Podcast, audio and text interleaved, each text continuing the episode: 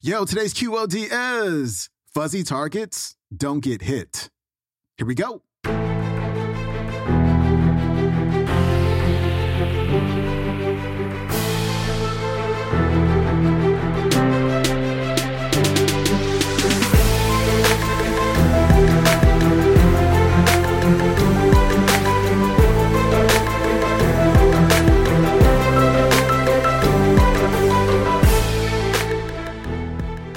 Welcome back to the Quote of the Day Show. I'm your host, Sean Croxton of SeanCroxton.com. We got Garrett Gunderson on the show today, wrapping up the week. And today, he's going to talk about his own personal reassessment of what success means to him. I went through this maybe three or four months ago where I just really had to sit down and be like, okay, are the things that I'm doing and are the things that I'm aspiring to, do they really make me happy? And some of them did make me happy, but also some of them did not. And I had to make a decision that doing less can actually create more happiness and success in my life. And I think it's important to reflect on this and to ask yourself, you know, is what I'm going for, is this really my idea? Or is this somebody on Instagram's idea? You know, their private jet, their Rolls Royce, all the things that they're doing. Like, is that is that their idea of success? Does it have to be mine? Like, what do I really want? And so Garrett's going to share his story about focusing on what's important. And there's also some fantastic relationship advice in this talk. I hope you enjoy it. Garrett Gunderson is coming up. So it was uh, June 9th of 2006. And I'm up in the morning doing my morning ritual, and Hal Elrod will teach you how to do this to set your day right. But then the phone rings, and it's my home phone. I know, but I don't even know my home phone number. So I didn't even answer it the first time around. And we don't have an answering machine or anything, those old school things, right? It just kept ringing. But then the second time it started ringing, I picked it up. It was my business partner, Mike, and he said, Hey, you know what? The airplane left St. George last night with Ray and Les, our partners, and no one's heard from him since. So I turn on the news, and it had confirmed that the plane had crashed into Utah Lake. And so it was a pretty jarring way to start your day. And I immediately started thinking, okay, what can I do to create some value? So I, I headed down to one of the widows' house and started spending time with them. And you know, in the moment that that happened, I thought, I have to preserve their legacy. I have to continue on what we've started. And I started to live my life differently than before, but not necessarily in a good way. I mean, I started taking on everything. We had 42 employees. We wanted to keep all those. I kept doing the radio show that I was supposed to do with Les, who had died in the plane crash. I was just doing everything I could. So I'd get up at five in the morning, and then I would leave, and then it would be late at night, and I'd finally come home, and I was going to one of our satellite offices, which was an hour drive. And so over the next four months from the time my partners died, I gained 22 pounds. And I couldn't even make simple decisions. I remember being double booked one day and having an assistant say, What do you want to do about that? And I was like, ah. You know, I was just exhausted.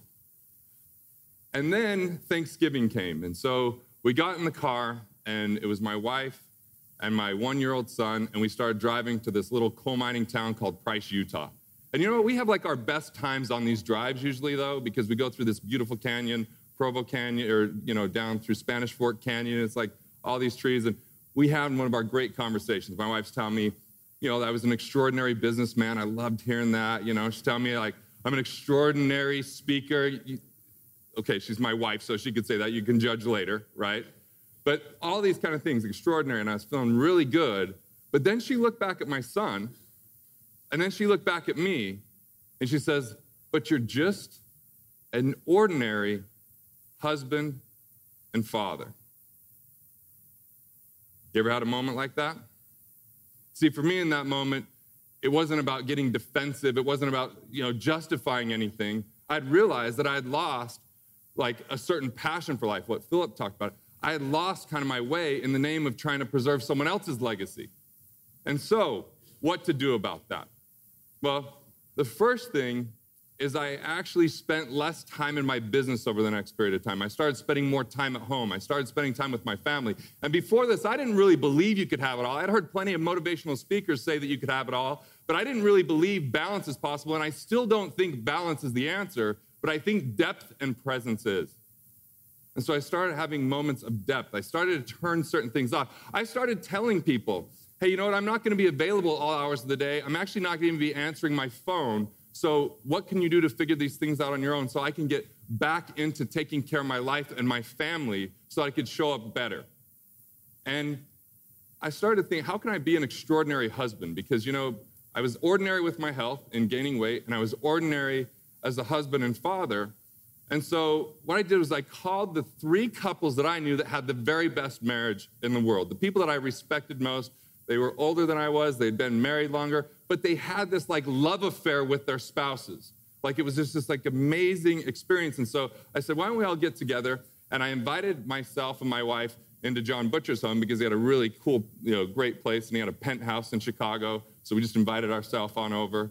And I said, hey, what I would love to do is have you be a mentor to me to get to that next level. And so what we decided to do that was very unique is we said, okay, who are we going to be friends with in our life and who are we going to be friendly with? So that's the question to ask. Friends are people that you invite into your life because my wife used to be in this study club.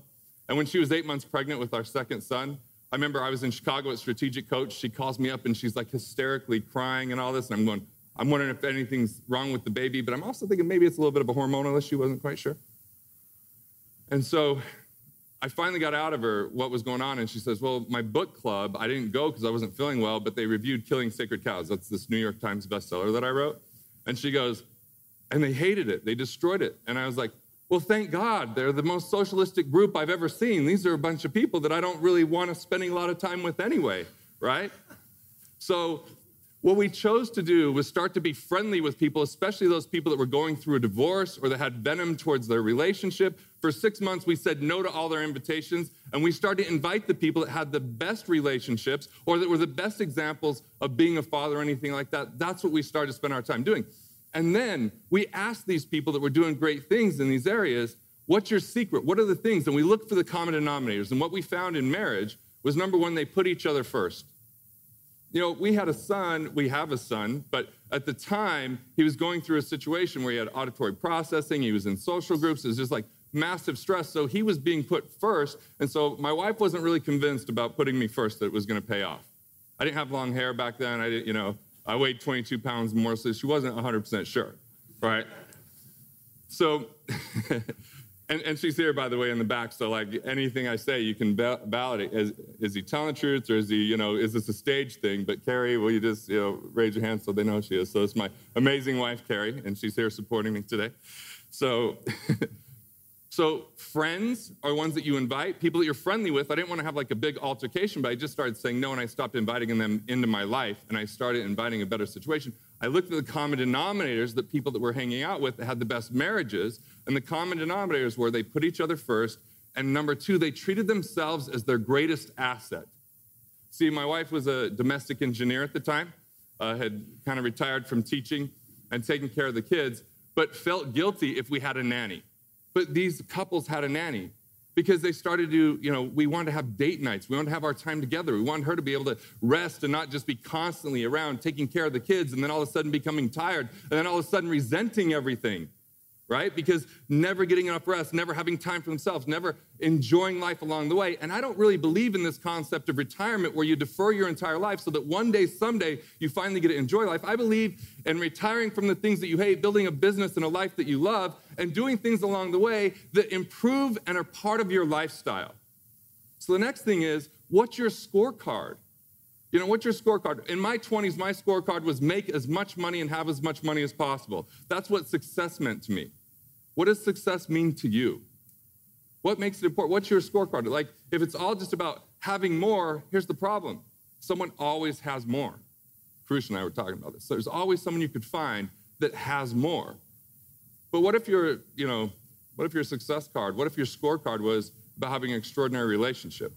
And so I think there's things that happen within our businesses or areas of our life where we're all extraordinarily successful, just like what my wife was saying on the drive But then if we were to compare or look at those areas where we don't have extraordinary success, whether that's, that's your health or your spirituality or your relationships or your parenting or whatever that is, where we could look at that hidden formula in our own life and say, what is it that I'm doing in the areas where I'm killing it, where I'm just doing so great, that if I could just take and apply to these other areas, would get better results. So we see, you know, the couples retreat up here.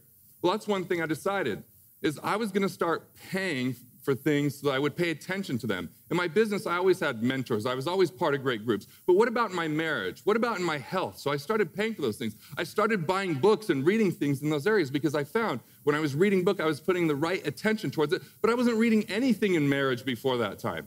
And what I found is I had a vision for my business. I mean, in my business, the vision was I want to get 1 million entrepreneurs to economic independence by January 1st, 2020. I think that that's a very clear vision. I'm very compelled by it. But if you'd asked me my vision back in those days of my marriage, it'd be like, well, you know, I want to be a good husband. What does that mean? Well, I decided the vision was going to be to be a premier romantic and to be an extraordinary husband. That's my vision, my marriage. So I started doing things that romantic people do. And by the way, if you're not a romantic person, you can outsource that to Bluefish. You know, like Steve Sims, I mean, I called him once. I was like, hey, I want to do something really cool. So we went to LA, my wife and I. He got us a 1955 Porsche Roadster. He rented out Red O restaurant with all of the executive staff, with just her and I, where we got to cook through the whole day. So you don't even have to be great at this, but you can get best practices from other people in the room. I'm reading through this entire event, right? Like all the questions you've answered. You're incredibly creative in so many areas of life. You can take that same creativeness and apply it to whatever other area of your life that you want to improve whether that's your marriage, whether that is even your business, whether that's parenting. But see, we started to do these regular date nights, and I captured in my OmniFocus app and my Evernote like ideas when I would hear good date night ideas. I subscribed to other apps that would put, hey, here's the concerts that are coming into town, or here's things that we could do. We love to slow dance. There's not a lot of slow dancing. We go to weddings and it's like all hip hop and even like old school hip hop, which is cool and fun. But so I hired a quartet for our anniversary once, right? Because that's what a premier romantic would do, because I had a vision for it now where I didn't have that in the past. And I was just talking to John Bowen because one of the things that we began to do, because I did this in my business, is have a weekly meeting where we actually had an agenda. Because a lot of times, if you have kids or you have a business, it's hard sometimes because that's pulling you in so many different directions. And maybe when you come home at night, you're a little bit tired or even exhausted. What if instead of being tired and exhausted, you had a meeting during the week with your significant other and said, okay, how am I doing on a scale of one to 10? Well, let's check in. I mean, I like to have pulse reports in my business so I can have trend management and say, where's our numbers? What do we need to be looking at? Why not have that in my marriage? Do that little check in. And if it's you're a seven, I'm like, oh crap, what have I, what's going on? What would it take to get from a seven to a 10 would be the next question. And it's like, hey, it'd be turning off technology at night.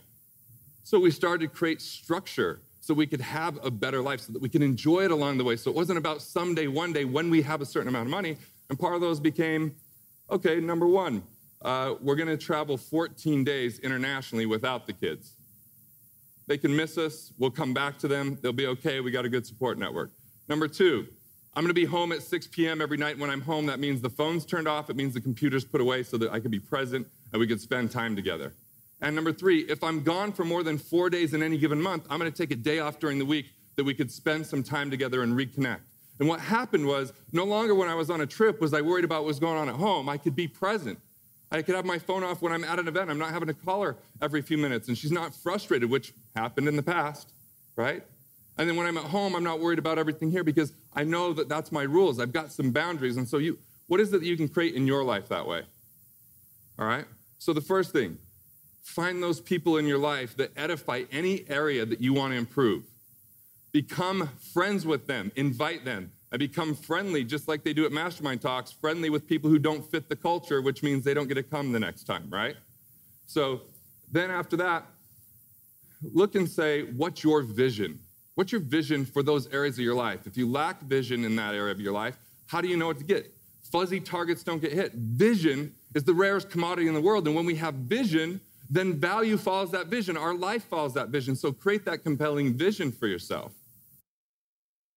That was Garrett Gunderson. His website is wealthfactory.com. You can check out today's entire talk on the YouTube. It is called Mastermind Talks 2015 D.